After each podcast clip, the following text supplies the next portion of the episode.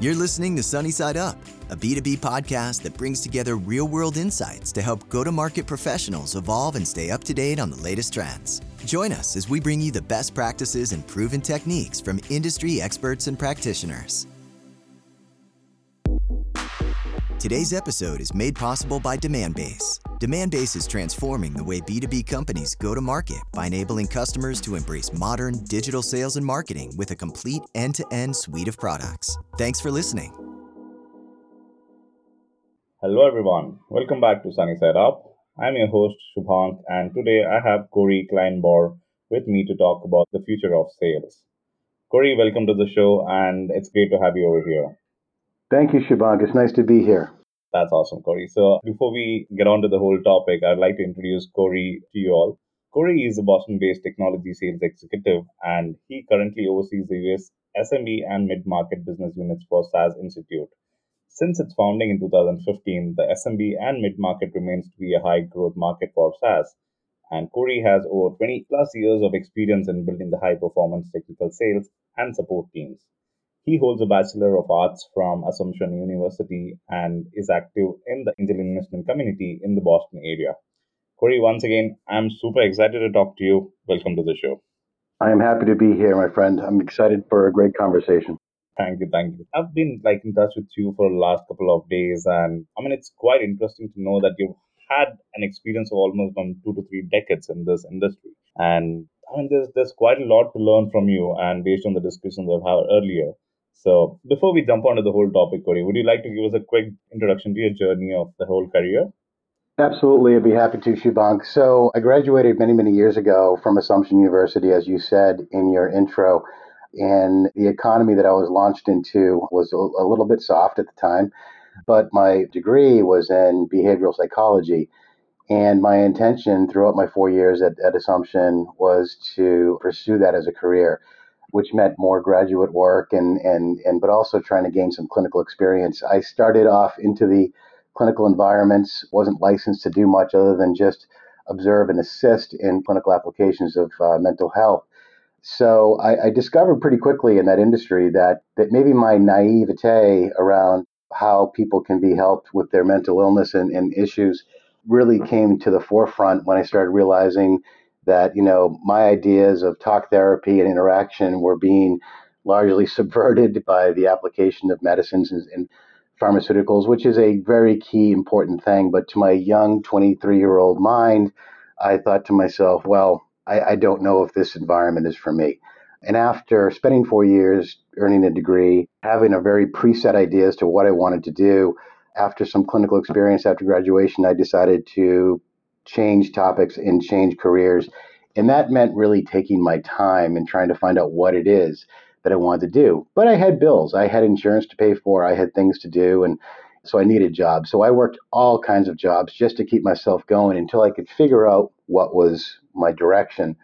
Many of my friends were joining banks and having jobs like that, and I just couldn't do that. It just didn't appeal to me. So eventually, what came around was sales opportunities. And I think that's a very common kind of process for a lot of young professionals. I, I, think they, they graduate with whatever degree, they don't decide to go into their chosen field of study, and they start, quote, selling things. I was very fortunate to be able to convince a local manufacturer here in the Massachusetts, New England area who sold to manufacturers to bring me on as a sales engineer. And without an engineering background and without the kind of qualifications necessary, I was able to persuade the folks in the interview process to take a chance on me. And there I began, you know, months after, you know, thinking I was going to be in clinical behavioral psychology.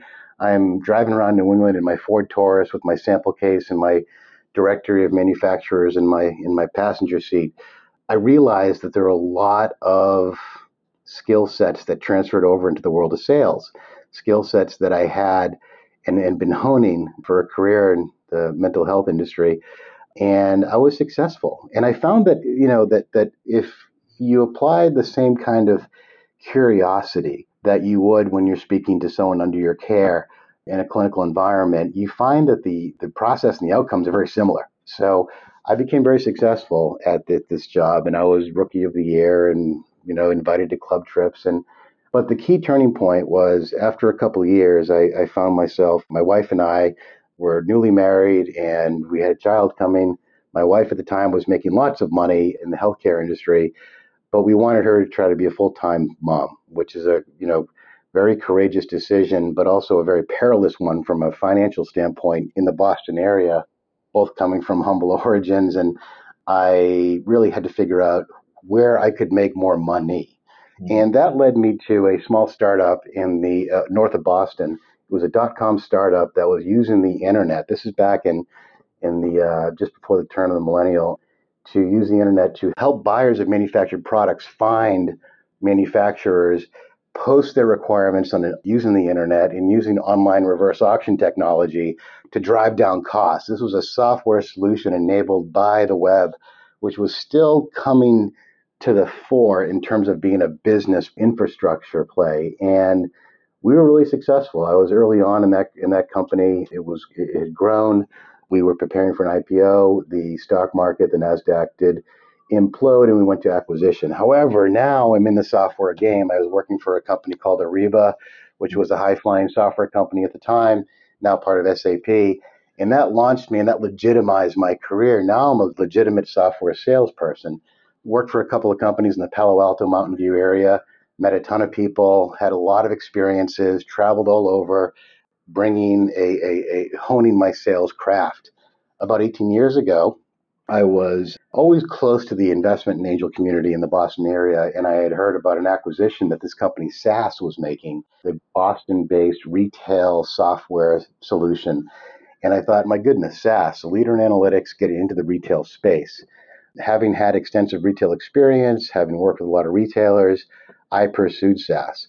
And that was 18 years ago, actually. And now, you know, it brings us to where we are today that's quite interesting. you've you've had a great experience in, in different industries, as in not industries, but I'd say different companies, and the path you've had kind of that has landed you in the sales is quite interesting, as you mentioned.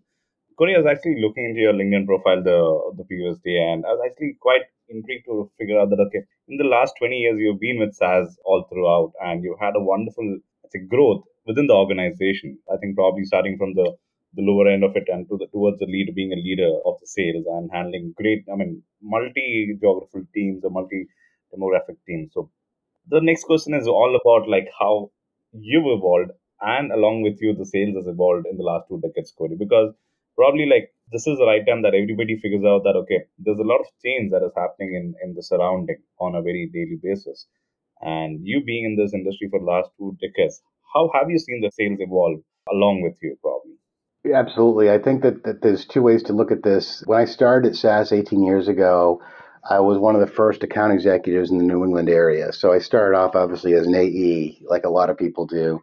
And obviously now I lead a business unit. So it's been quite a process. But back then, when I began my career here, and I think about what's changed, I must also think about what hasn't changed. And I think getting to those outcomes has changed. So what I mean by that is, that obviously the, the things that we, we know to be foundationally true, that you must be useful to your customer.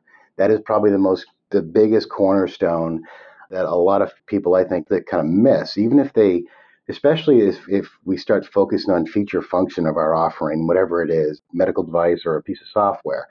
Feature functions are very important and have their place but the the most profound and lasting customer relationships I've ever had, where you know we've signed deals and helped each other and grown our company and the client's company have been when I've been able to establish a relationship. So relationships are important, but what is underneath that? And that is being, I think, to quote Peter Drucker, to be useful. Mm-hmm. And I think actually, if we look at any relationship in our lives, it hinges on being useful to your friends, to your spouse, to your partner, to your employer. You must be useful. So I think that hasn't changed, and we must be relevant. But it gets kind of lost in all the all the very you know the technical speak, which is critical but has its place. But so that hasn't changed, but how we get there has certainly changed. So I know people will tell you that the cold call is dead. I don't believe it is. I, I don't believe that I believe if you have a useful, honed message and you called an executive, I would do all my cold calling on Fridays at four o'clock. when I was an executive. I because I, I know for me now in the position I'm in, that's the most useful time of the week because it's quiet. I'm at my desk. I'm working carefully and quietly and catching up on everything that I hadn't got done that week. And my mind is open. My calendar is clear. The noise is lowered. And the times when a salesperson has caught me, so to speak, or, I, or when I was an account executive, caught my prospect, is during those moments of quiet work and reflection. But oftentimes, I will sometimes pick up a phone and it will be a number I think I recognize or something. And I think if you have children, you always think I should answer this call because it looks like a local call. And so you end up talking to a salesperson. and the first feeling you usually get is dread like, oh, I wish I didn't pick this up. But I remember one individual in particular called me and said, I'm calling from such and such company. We're a, we're we provide this software to technology companies. And I, and I was getting ready to say it, not a good time. And he said, I know you're in the SMB. I know your customers are not publicly traded. Mm-hmm. I know it's hard to get information on executives at those organizations. And within 20 seconds, he had me. He was useful because he was correct. Trying asking my SDRs and my sales team to find people and contact executives is hard because we're not selling to Bank of America in the SMB in the mid market or Wells Fargo or Pfizer. So I think that the relevancy is really, really important. I think another thing that has changed indefinitely as a result of the pandemic, which of course everyone talks about, is the the awareness of the amazing amount of time we spent not selling. Mm-hmm. So going to the airport, you know, parking at the airport, going through security, getting on planes, landing, finding a place to eat, waking up the next morning, hour and a half visit with a client, maybe a lunch afterwards, and then the same trip back. Face to face, magical. But if you're going to be face to face, and undoubtedly everyone listening to this podcast is doing less face to face meetings, our clients are too. And I think it's extremely critical that if you're going to enter into the workplace of your customer, that you're respectful for their rules, but also respectful of their time. Mm-hmm. It's remarkable to me how we're able to create relationships in a digital fashion now, and I think that's wonderful. But the face-to-face, the visits and the and the customer meetings really did suck up a lot of time. And not only that, but also training, internal training and internal enablement sessions. We would always get together in some city and spend days together. And we've moved all that online. And I think that that, you know, knowing that if you're going to get in a plane, you're going to travel, you're going to do that, you're going to make it more meaningful because you probably haven't been doing a lot of it. But I think that the, I'll take a bet here in November of 2021 that the amount of travel the average salesperson is doing has been reduced and will be reduced for a very long time. So that has changed as well. I think all of us have learned how to be more persuasive on video. I think we've learned the art of looking directly at the camera, at, at trying to be more provocative mm-hmm. with our commentary in order to maintain focus and interest in what we're saying because we don't have the benefit of dancing around the room and shaking hands and bringing coffee and food into a room. So we've a lot of the people who have thrived at this point at this during during this time have really mastered the art of lessening the separation even though they're in a digital forum. And I think that's paid dividends for everyone. Everyone is now better at these kind of interactions. Lastly, I'll say is that because we, we have a little more time in our days, we're not commuting as much, mm-hmm. we're not going on planes, a lot of people are listening to podcasts, maybe like this one. They're enriching their knowledge a bit more because they have a bit more time. Perhaps the lack of going to an office for a lot of people has robbed them of their their own time, their quiet time. And I think a lot of people have become more introspective, they're reading more, they're consuming more information, they're more well informed mm-hmm. because we have a little less noise in our lives. So these are some of the things that I see as being rather positive and lasting changes. Yeah, I totally agree to the, everything that you actually mentioned because I'm a sales guy and I can totally relate to the kind of time that we are saving in our day to kind of make sure that, okay, the same sort of the returns are at in terms of the closures that we used to get earlier. Probably, I think it's it's probably doubled right now than what we were actually kind of achieving in the previous years. And probably, yeah, what you said is right in terms of the transition and the, the latest thing, the latest developments that is happening around sales I think this is the best part that I mean that you mentioned is that people have realized how they can actually manage the time to make sure that they get the best out of it. instead of spending a lot of time on traveling and all the other factors to make sure that if you meet a person for an hour, but you would have already spent around uh, 12 to 15 hours in the background to make sure that, that happens. So I think that is one thing which is which we are, we are not doing it right now. And as you mentioned, it could actually be reduced to a great extent in the future as well. And that that's totally great to hear from you about that, Corey. And going to the next question. So, what traits should a salesperson have, and what does it make a difference? Because you are a sales leader, so you've been a sales executive as well as a leader right now. So, what sort of a traits should a salesperson have? I, I, will tell you my experience from my experience only. I work for a very well established analytics company, really the first the first company to come out with AI before it was called AI or machine learning.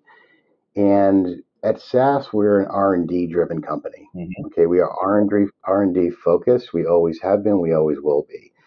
Which is a little different than companies who are very marketing focused or splashy or have cute names for their products and spend billions of dollars on advertising. We're a curious company, and I'm not trying to make advertising for SAS, but we're privately held. We are R&D focused, and we have a lot of folks that have been here for quite some time because they like being here and they do meaningful, challenging work. I think that leads to a persona that I think this working at SAS, for example, is attractive to a lot of people because we're innately curious. And I know that that's probably an overused phrase, but your curiosity for your customer in what they're facing as people, as individuals, and also in their market. And a displayed curiosity, I think I'll add a word to that. Mm-hmm. Displayed curiosity is extremely important. So, yes, we must do our homework. We must know what their top three competitors are doing. We must know, we must pore over anything they've published, their LinkedIn posts. How are they aligned? what is their sustainability strategy, what is their acquisition strategy.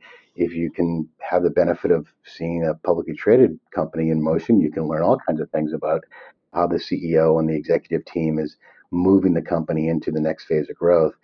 You have to align with that. If you come in and you are saying the example of SAS, for example, words like advanced and predictive, you're starting to just put yourself on a pedestal and you're becoming almost unrelatable. You might still have a great meeting because everyone will be very impressed with everything you have to say. But if you don't lead them to an outcome and make that outcome accessible to them, given their needs and their capabilities, and understand those two things, then you've just had a really great meeting with no next step. Next step. So I think curiosity, relentless, informed, displayed curiosity, is the key thing. The last thing I'll say is hustle. Hustle. It doesn't matter how great your mousetrap is. It doesn't matter what, how many LinkedIn connections you have. You must hustle. And the people who put in the legwork, the people who put in the hustle, the people who put in a little extra, people in your life that give you extra, you know who they are. As a leader of a business here at SAS, I have vendors, and I know the vendors that put in a little extra.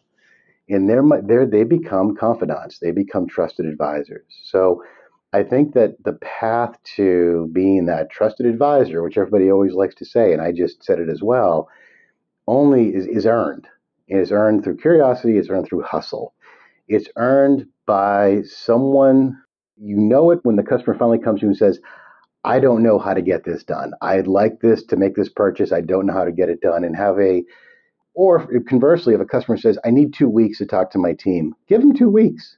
Treat them with respect and, and, and realize that they're going through, they have a life outside of work as well, and they're going through a lot of hoops to advocate for your product or your offering. So, empathy, I guess I'll add one last one on there. Be empathetic. But last thing is, I'll say this be careful who you spend time with. Make sure that you're not asking someone who's tactical to do strategic work. Mm-hmm because that's going to disappoint them and it's going to disappoint you. So if you need something, if you need a strategic conversation, have it with people who make strategic decisions. So these are some qualities, but they're more practices. I think salespeople have to have a high emotional quotient. You know, I speak a lot to founders and I hear them pitch on on investment meetings, and some of these folks are brilliant. They're just so brilliant, and they probably never had to sell. I'm not trying to be funny there. They probably remember I talked about how I left a clinical environment, went to sales because I didn't know what else to do. Well, I had to sell, so I had to learn these skill sets. I think sometimes folks who are very technical and very, very learned in advanced degrees sometimes haven't had to do the persuasive hustle work. Yeah, they've worked hard, but they haven't had to transfer enthusiasm. And that is a that is a key to know what your skill set is and what it's not is really important. So I guess it starts with self awareness. This is brilliant.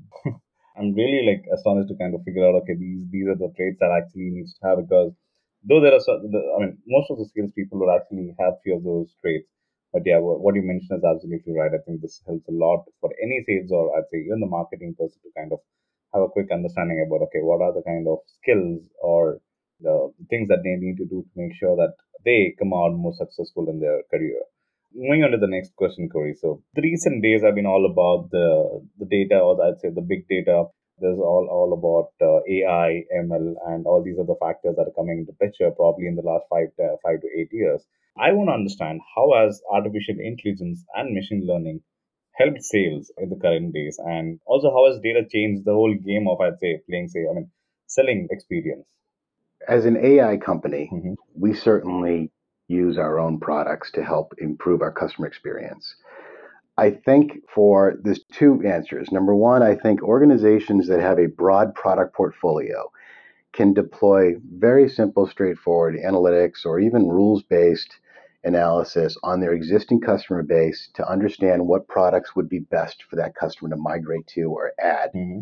That is something that should be you know, look, if you have a lot of customers, if you're listening to this conversation here and you have several hundred customers that you manage as a, as a salesperson, you, you're not going to have active dialogues with all of them. Right. So you, you do need to rely on some sort of recommendation engine, even if it's a simple, like I said, rules based thing you can build in Excel. You don't need to necessarily go buy some products that my company makes and sells. Mm-hmm but just have the awareness that if customers that usually do this benefit from this, or companies that, that make an investment in this product usually means this is what's next. Having a working knowledge of just the market and how customers move through an analytical life cycle or whatever life cycle it is that you're bringing to them by way of your product or service is important. I think it is extremely easy as well for a lot of companies that aren't even AI vendors to buy some very great dashboarding technologies really cheaply and start to put key metrics up for their business. Mm-hmm. What is the average deal size? The time to close? What are we losing deals in? I mean, I know I know all this information because we built our own dashboard. I know what industries we receive the most leads in what industries we have the most losses in, mm-hmm. how long it's taking us to close a deal, average deal size. The average customer, we were blown away when we found out the average revenue for a SAS customer in our business, the average company revenue is 50 million or below. That really surprised us, and it surprised us because we do so many transactions, mm-hmm. but that went against the idea that only multi-billion dollar companies can embrace analytics. But I think knowing your own business as a salesperson, if your company has given you access to BI tools or some sort of reporting, embrace it. There's someone at your company that's in charge of your experience with this product. Find out who they are, get your own dashboard, know key metrics of the business you manage as a leader or individual contributor. Your pipeline, you must come in every day and check not only your percentage to quota, but know your key metrics of your group or your individual region that you manage. It's all there for you and that's very important. The last thing I'll say here is in a more broad perspective, everyone's talking about AI. Mm-hmm. Everyone, I literally got a phone call from a salesperson the other day that accidentally picked up that he says, We're an AI company that helps. And I said, Whoa, whoa, whoa. I said, Can I stop you? We're an AI company too. And it would be the end of my career if I brought forward a purchase from a vendor that does AI when that's what we do, right? So everyone's saying AI. So it has changed everything. It's analytics and it means different things to different people. So don't come in with your own idea of what AI is because for a lot of people who can't afford or can't go out and find data scientists or have a team of them or even one, you must meet them where they're at. And I think that that's a very critical thing. So AI has changed things because everyone wants wants it, everyone wants to talk about it, and that's a great opener but now you're one of thousands who are saying we have AI embedded. And I would really resist using words like that when you open up your conversation with anyone, really. But there, you know, we can go on for this for a while, but I think that that it's a wonderful time in business for for the embracing of data and the opportunities are massive. So as a salesperson, as a sales leader, I depend greatly on you know the products that we actually bring to market here. This is great. I think there's been a lot of lot of insights that you actually provided about sales and um, the selling techniques and what are the kind of traits that salesperson need to possess to kind of be successful in his career. Coming towards the end of the show, Corey, so we normally ask a couple of questions that are common to all the guests that will come on the show. The first thing is that is there a book, blog, or a newsletter or a website that you actually recommend our news listeners to kind of refer to? Yes, of course. I have a very strong passion for the free enterprise system and for the, the angel and venture community. I participate in the local angel community in the Boston area. I've assisted and advised several companies it's what I do. It's my passion, and it, it meshes directly with my daily work at SAS because we either we're helping small businesses become better, or in, in the case of my day to day, we're building a business here within a within a large established company. So I like I tend to drift towards anything that has to do with new ideas and changing technologies. Mm-hmm. I listen to the All In podcast every week. It comes out on Thursday, Fridays. Jason Calacanis and some brilliant guests. The funny thing is, is what with podcasts is that they come and go. They come and go in and out of my life, but you know, make it happen Mondays, which is a sales oriented podcast, can be very good at times. But I also make sure that every single day I, I read page one of the Wall Street Journal. I don't consume news. I disabled my pop ups and all my news feeds a long time ago. I'm a happier person that way. But I do stay informed by reading the journal every morning mm-hmm. and you know stay away from opinion pieces stay away from opinion pieces at work too, but certainly in the, what you consume. Just be careful not to consume too much because they're all, of course, selling something. But you know, be a market observer. Mm-hmm. You know, many years ago, I remember being in Germany, and it was many years ago when when the major automakers in the U.S. were asking the government for money if they weren't going to make it. And I was zipping around Germany, major cities, and I noticed that the Germans who love their cars were driving Audis, Benz, Porsches, and Fords. Mm-hmm. And at the time, I thought, my goodness, that's funny. The Germans love Fords. And then you look at what was going on in Washington at the time, and Ford was the only one who wasn't asking for any money. And I thought, my goodness, what an interesting, interesting situation over there. So not only for us, because I was in, I was in the retail manufacturing sector at SAS at that point, to approach Ford and see what they're doing, but also as a consumer investor yeah. It's like, wow, this is really interesting. They obviously have a great product and people overseas really like it, especially in a car crazy country like Germany. So I, my point to all that is, is that make observations, be a student of the world around you, see where trends are mm-hmm. going and, and try to, eh, you know, executives that you talk to do these same things. They do listen to podcasts. They do read the first page of the journal. They do more world, they think in a worldly way. So you must find a way Get a copy of Fortune delivered every month. I mean, read it cover to cover. You will pick up something that will make you more relevant in your conversations. Because not every conversation you're going to have with a customer is going to be about your product. So I, I think, and then and lastly, I'll say this find the people in your company or your circle who are always moving forward. Avoid negativity, but people who are positive, people who embrace change, the change agents, and you can find these folks, and they're in your community. They are sometimes artists, sometimes technologists, sometimes they're they're at home with five kids, you know, but you need to find these people who are a positive force and surround yourself with them and call on them to help them lift you up and you lift them up. I think that all these vehicles of podcasts and, and news outlets are meant to serve a purpose. And that only purpose should be to greater inform you and keep you plugged into humanity, to keep you more interested, more effective, and more useful in your position as a founder, as an entrepreneur, or as a executive or a frontline salesperson. Mm-hmm. So that's a very large answer to your question, but that's just my perspective. Can't can't agree more about this, Corey. I think this is brilliant. I was really impressed by the kind of I'd say insights, or I can say I can say about the kind of guidance you actually gave to me as well as the audience. And this is this is actually impressive because the things that you mentioned right now this totally helps towards the growth in any career aspect that we talk about not just the sales but anybody in, in this life or today's world is kind of probably disturbed with a lot of lot of attain a lot of unwanted information that is flowing into different mediums uh, or different different channels. I think this is totally right. What you mentioned is like you got to focus on what takes you forward in your life. Probably not just the I mean personal but also professional way because that is the most important element that is going to be a part of your life for the next probably four three to four decades going forward. So that was great. I'm pretty sure that the team that works with you is having a great time learning all the stuff from you. And one more thing before we come towards the end, just like me, I mean, I've got a lot of concerns, I'd say, questions that I'd like to kind of throw to you personally on, on, on LinkedIn, but on the same page, even our audience is allowed to kind of connect with the guests that have been on the show. So, how do you suggest that they could actually get in touch with you?